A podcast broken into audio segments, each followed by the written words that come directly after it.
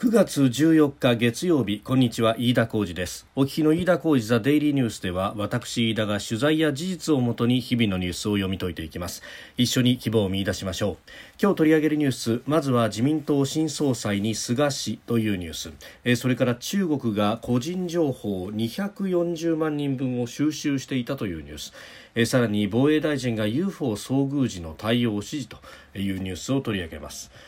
えまず今収録してますのが9月14日日本時間夕方7時前という段階です。すで、に東京の市場は閉まっております、えー、今日の東京株式市場日経平均株価は3日続伸でした。前の週末と比べて152円81銭高。2万3559円30銭で取引を終えております。えー、2月14日以来7ヶ月ぶりの高値となりまして2万3500円台を回復しております。あのソフトバンクグループが、えー、イギリスの半導体設計大手アームホールディングスの売却を発表したということがありました、えー、これを受けて大幅に上昇し指数を押し上げたということであります、まあ、ソフトバンクグループの動きが目立った一日だったということです、まあ、あのというのももうソフトバンクグループの、まあ、大きな、えー、子会社であったアームホールディングス。これをですね NVIDIA という半導体のアメリカの大手企業に、まあ、売却をすると、まあ、売却の形というのはまだ中身については詳しく報じられておりませんけれども現金とそれから NVIDIA 株を株式交換の形で、えー、ソフトバンクグループ側に与えるという形でもって、えー、買収をするんだということが伝えられております。であのそれが、まあ、報道通りであればですね NVIDIA の株の10%ぐらいを保有することになろうかという規模だと、えー、そうするとソフトバンクが、まあ、NVIDIA に、えー一定額以上を出資したのと同じ形になるということでその成長期待なども買いが入った要因になったようであります。まあ、あの3兆円でこのアームホールディングスというところを買いましたがソフトバンクグループは今回4兆2000億円規模で売るということになりますので、まあ、それがあって、えー、まあ、4年間で、まあ、1兆2000億円のプラスだったということ、まあ、そして一方で、えー、ソフトバンクグループにとってはかなり多額の出資というか、えー、投資もしなければいけないというこのアームホールディングスを、えー、抱えていくということもまたリスクだということもかねてから言われてはおりましたので、えー、その辺が、えー、変わっていくということも、まあ、市場では交換されたようであります。まあ、またあのいろいろな、ね、分析は出てますけれども、まあ、その中にはこの、えー、アームホールディングスというところ、まあ、これもともとイギリス系の企業でそしてソフトバンクが4年前2016年に、えー、買収をしたという経緯があります、まああのー、半導体をめぐってというのは、まあ、ざっくりとした話ではありますがアメリカと中国のせめぎ合いというのがかなり激しくなってきていると、まあ、これは昨今ずっと言われていることですけれども、まあ、その中でこの半導体をめぐって、えー、アメリカからの調達ができなくなった時に中国の企業がどこに泣きついたかというとそれがイギリス系のアームホールディングスとも言われております。まあ、ということを考えるとですねアメリカ側からすればここが抜け穴になりはしないかということを、まあ、意識していなかったはずはないと、まあ、そういったところでこのアメリカの企業である NVIDIA が、えー、今回アームホールディングスを、まあ、日本から買収をするということになると。まあアメリカと中国、まあ、どちらにどちらを取るんだというですね、えー、この群雄割拠の模様というものがだんだんと整理されていって2つの陣営に分けられつつあると。これがあらゆる分野に及んできつつあるのかなという感じを見せます、まあ、一方でですねあの先月末でしたが、えー、日経が一部報じてました。あのファーウェイの会長が、まあ、日本のサプライヤー向けののカンファレンスなどで、えー、言ったことであろうかと思いますが、えー、日本からの調達するのがかなりここのところ増えていると。この1年間で5割以上が増えているというようなことが出ています、まあ、日本は、えー、主要なサプライヤーであるということで持ち上げておりますが、えー、そういった取引というのがどこまで持つのか、えー、あるいは、えー米ドルでの決済ができなくなるということに、えなっていく。で一方で、え中国はそもそも、まあ、あの合弁というような形であるとか、ええもうそうなんですけれども外貨をなかなか外へ持ち出させないというようなことがあります。中国市場でどんだけ稼いでもそれを中国市場でもう一回再投資する分には、えいいんだけれどもそれを例えばキャッシュにして、え日本へ持って帰るだとかあるいはそのキャッシュをあるいは日本円や米ドルに変えた上で持っていくということに関してはかなりの規制もかかるし、えー、まあ物理的に持っていこうとするとですねそれはそれで空港で止められてしまうというようなことも、まあ、まことしやかに言われております、えー、中国との投資という環境が果たしてアメリカに投資するのと同じように日本への還流ができるのかどうか、まあ、その辺この地政学的な変化というものも矢面に立たされている日本。えどう考えるかというのは思案のしどころでもあろうと思いますしリスクは日々日々高まっていっているんだろうとも思います。さてそんな中ですが、えー、今日は自民党の総裁選挙が行われました、えー、午後2時からですね、えー、都内のホテルでの広い会場で行われたこの自民党の総裁を決める、両院議員総会、まあ、党大会に代わる両院議員総会ということになりましたが、えー、ここでですね、えー、菅義偉官房長官が新しい総裁に選出をされました。えー、得票がですね全部で534票中えー、菅さんが377票を取りました、えー、岸田さん89票石破さん68票ということで、えー、菅さんが初回の投票で過半数を得て、えー、そして、えー、総裁に選出されたということであります。で今後なんですが明日は党の役員人事が行われ、えー、そして16日臨時国会が召集されまして、えー、そこで主犯指名が行われ、えー、安倍総理の後継となる第99代内閣総理大臣に、にえー、指名をさされて新内閣が発足する見込みということであります。まああの99代の総理ということですんで次の100代が、え、に殺到するんじゃないか誰も彼も手を挙げるんじゃないかというようなことも言われておりますがこのあの第何代総理大臣というものはあの基本的に、まあ、主犯指名を受けるたびに代が重なるという形です。まあ、今回の場合は、えー、前の総理が辞める総辞職する形での、えー、主犯指名という形になるんですが、まあ、主犯指名にはですねそうやってであの選挙を経ずに変わる場合と、まあ、それはあの任期途中で、まあ前の総理大臣がお辞めになるという形の時と、えもう一つは、え当然ですがあの解散があってその後特別国会が開かれてでそこであの新しい議員の構成の中で新しく内閣総理大臣を選出するということになるとそれはあの新しく総理を選出したということで、えー、代が一つ変わると。こういうことになります、えー、ですんで今の安倍総理も98代の総理ではありますが、えー、97代96代も、えー、安倍総理という形になっているということです。ですからこれ菅さんがですね、えー、第100代内閣総理大臣になろうとすると一番手っ取り早いのは実は解散を打つことであると。でその上で、まあ、過半数を占めて自分が主犯指名で指名を再びされればですね、えー、無条件で第100代内閣総理大臣になることができると。事実上内閣第100代内閣総理大臣に一番近いのは実は菅さんと。いうことに今の現状はなると、まあ、この辺もどこまでですね、えー、解散に対して誘惑になるのか分かりませんけれども、まあ、あの小ネタとしてはそんなこともございます。で、えー今日はあの総裁に指名されたところで、えー、演説がありでまた新総裁の会見というものが先ほど6時から行われまして6時半過ぎまで行われておりました。まあ、その中でもですねあるいはその前の演説であるとか、まあ、3人が、えー、総裁候補3人が出演したテレビ番組などでも言っておりましたが、えー、とにかく縦割りの行政を打破していくんだと。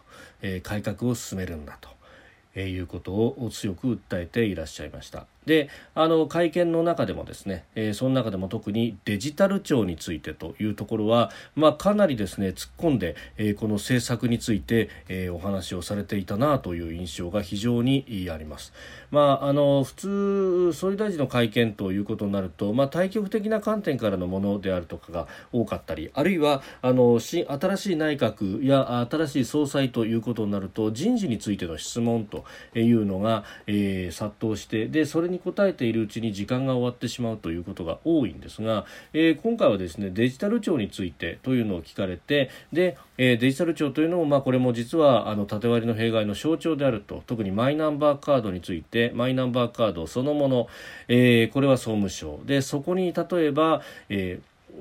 健康保険証のシステムを乗っけようとすると、まあ、厚生労働省が相当に反対をしていた。その反対をまあ押し切るような形で、えー、菅さんがあなんとかあマイナンバーに載せるという形を官房長官の時にですね、えー、作っていよいよ始まるというところになったという話、えー、そしてこの先は、えー運転免許証もマイナンバーに載せるんだというような話、まあ、その辺結構突っ込んだですね、えー、話をされていました。まあ、ことごとさように、えー、この縦割りを打破していくことでより便利な世の中を作ろうとするということ。にかけては、まあ、かなり、えー、菅さんはもともとかねてから問題意識を持っていたと、まああのー、この、ねえー、7年8か月の安倍政権も、まあ、あの総理は基本的に外交をやりそして内政の部分は、えー、もとより菅官房長官が見ていることが多かったというふうにもされております。えーまあ、そういった中でですね今回、菅さんが総理になるということは、えー、内政シフトで、えー、この改革をやっていくということ、えー、規制の緩和であるとかあるいは縦割りの打破というものを、えー、やっていくという公算は非常に強いような感じですね。はいまあ、今後どういう政策を打っていくのかというところ、まああのー、すぐにでもデジタル庁についても取り掛かるんだということを言ってますんで、まあ、その辺がどう変わっていくのか非常に楽しみであります。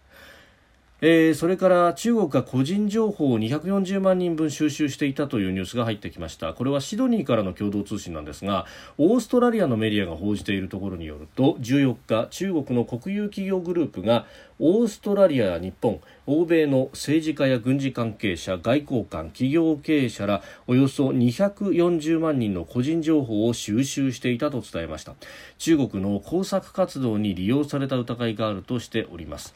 まあ、あのこの国有企業の事業とは直接関係ない情報も集められていたということで一部には違法に集めたものもあるということです。えー、国有企業の中国新華電子集団傘下のデータ関連企業が集めてたということで、えー、共産党と中国人民解放軍が主要な取引先だったと、えー、いうことです、えー、海外重要人物データベースというふうに呼ばれているそうでその中には安倍総理の情報も入ってていたということまで報じられております。まあ、あの中国が要人だとかの情報をこうことを細かに調べていってそして弱い部分に対してさまざまな工作活動を続けるということは、まあ、いろいろな角度からですねすでに報道などもされていますしまた本も出ているということがありますが、まあ、あの特にオーストラリアとの間というのはですね、え、こういったことが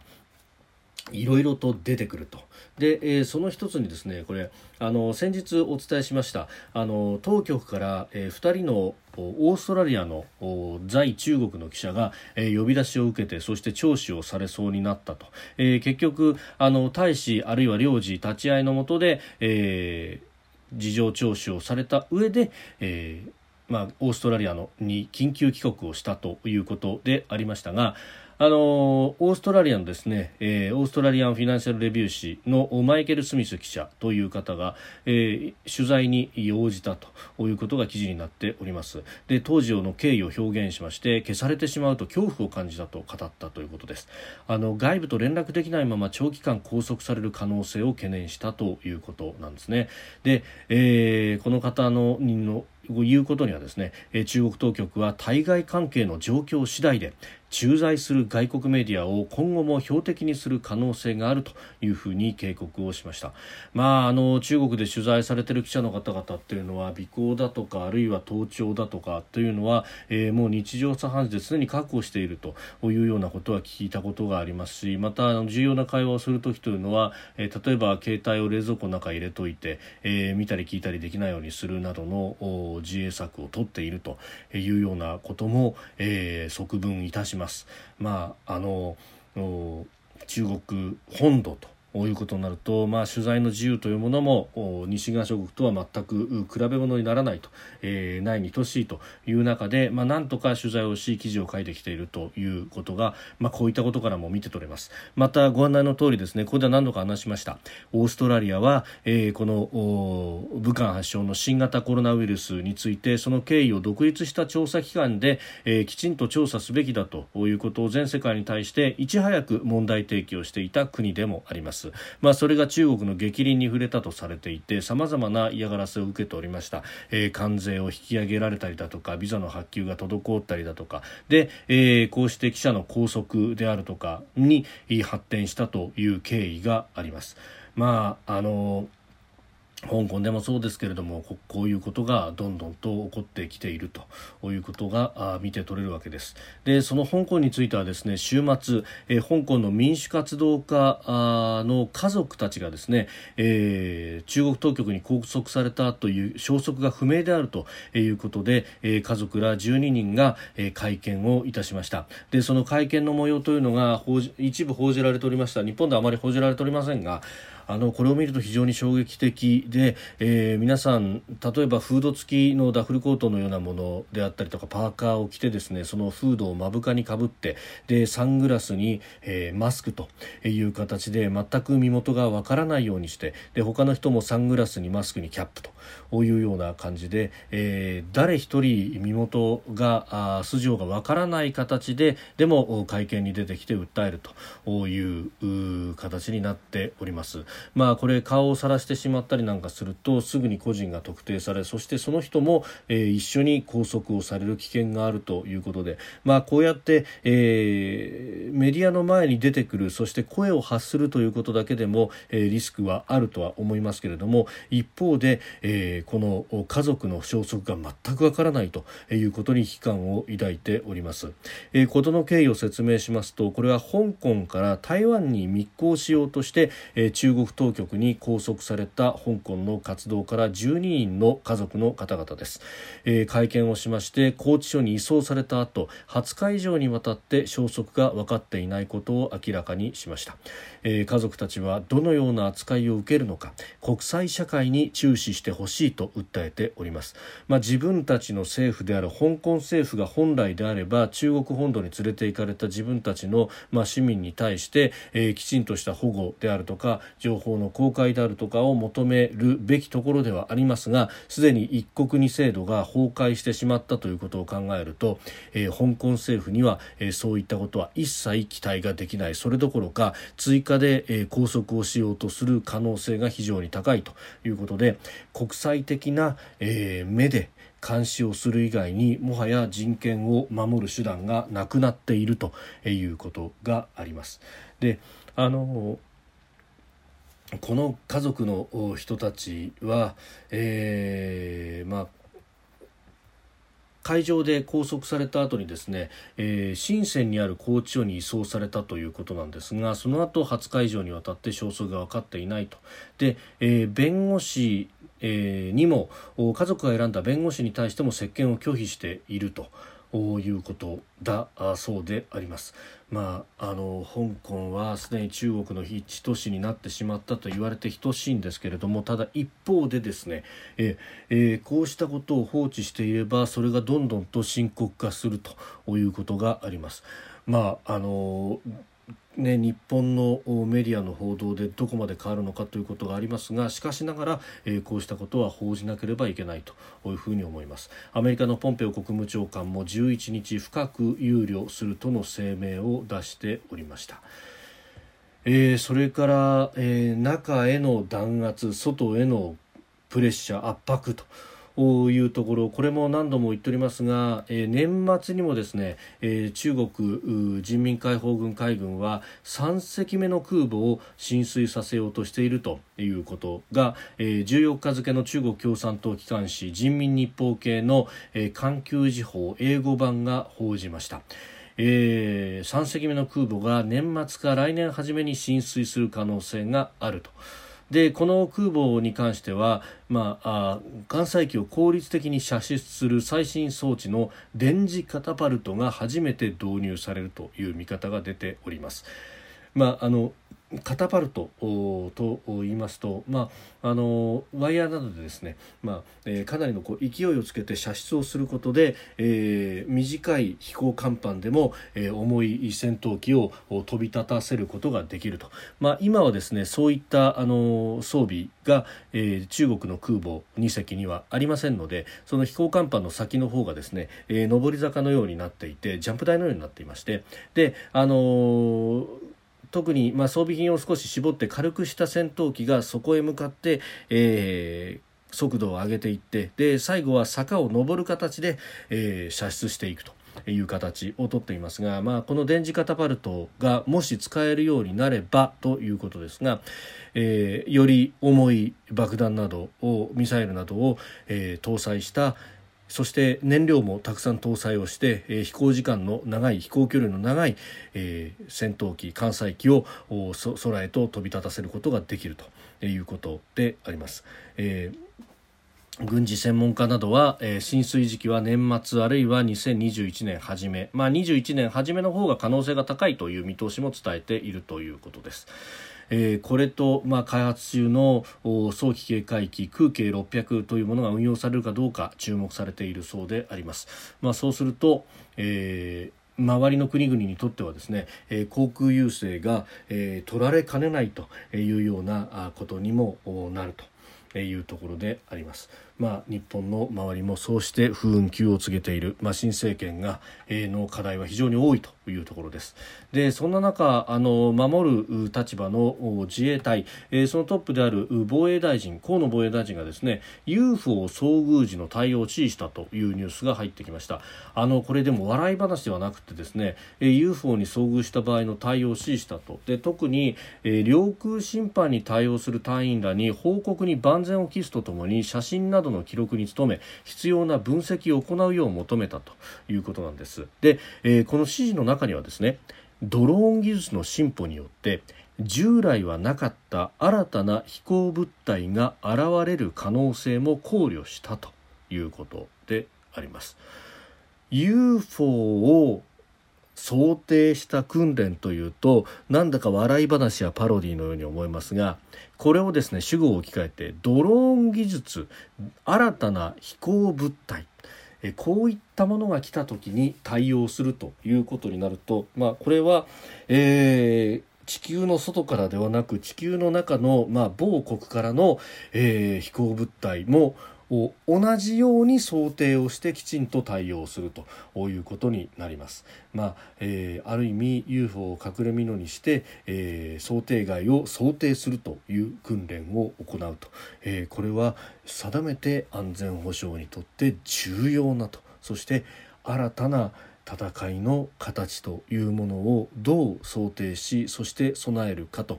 いうことにもなってきます。まあ、その中にはですねじゃあ日本がそのドローン技術というのがどこまであるんだという形ですとかあるいは、えー、この産業界とえ、学会とまさに産官学の、え、連携によって、え、この国をどう守るのか、まあ、そのためには学の方がですね、まあ、かなり、え、戦争のための研究はしないなどということで、えー、忌避している部分がありますが、えー、ただいい加減に抑止力というものを正しく認識して、えー、戦争をしないためにどうするんだとそのためのバランスを保つためには何をすべきなんだ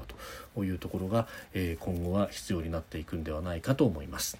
飯田小泉デイリーニュース月曜から金曜の夕方から夜にかけてポッドキャストで配信しております。番組ニュースに関してのご意見感想飯田 TDN アットマーク Gmail.com までお送りください。飯田浩司ザデイリーニュースまた明日もぜひお聞きください。以上飯田浩司でした。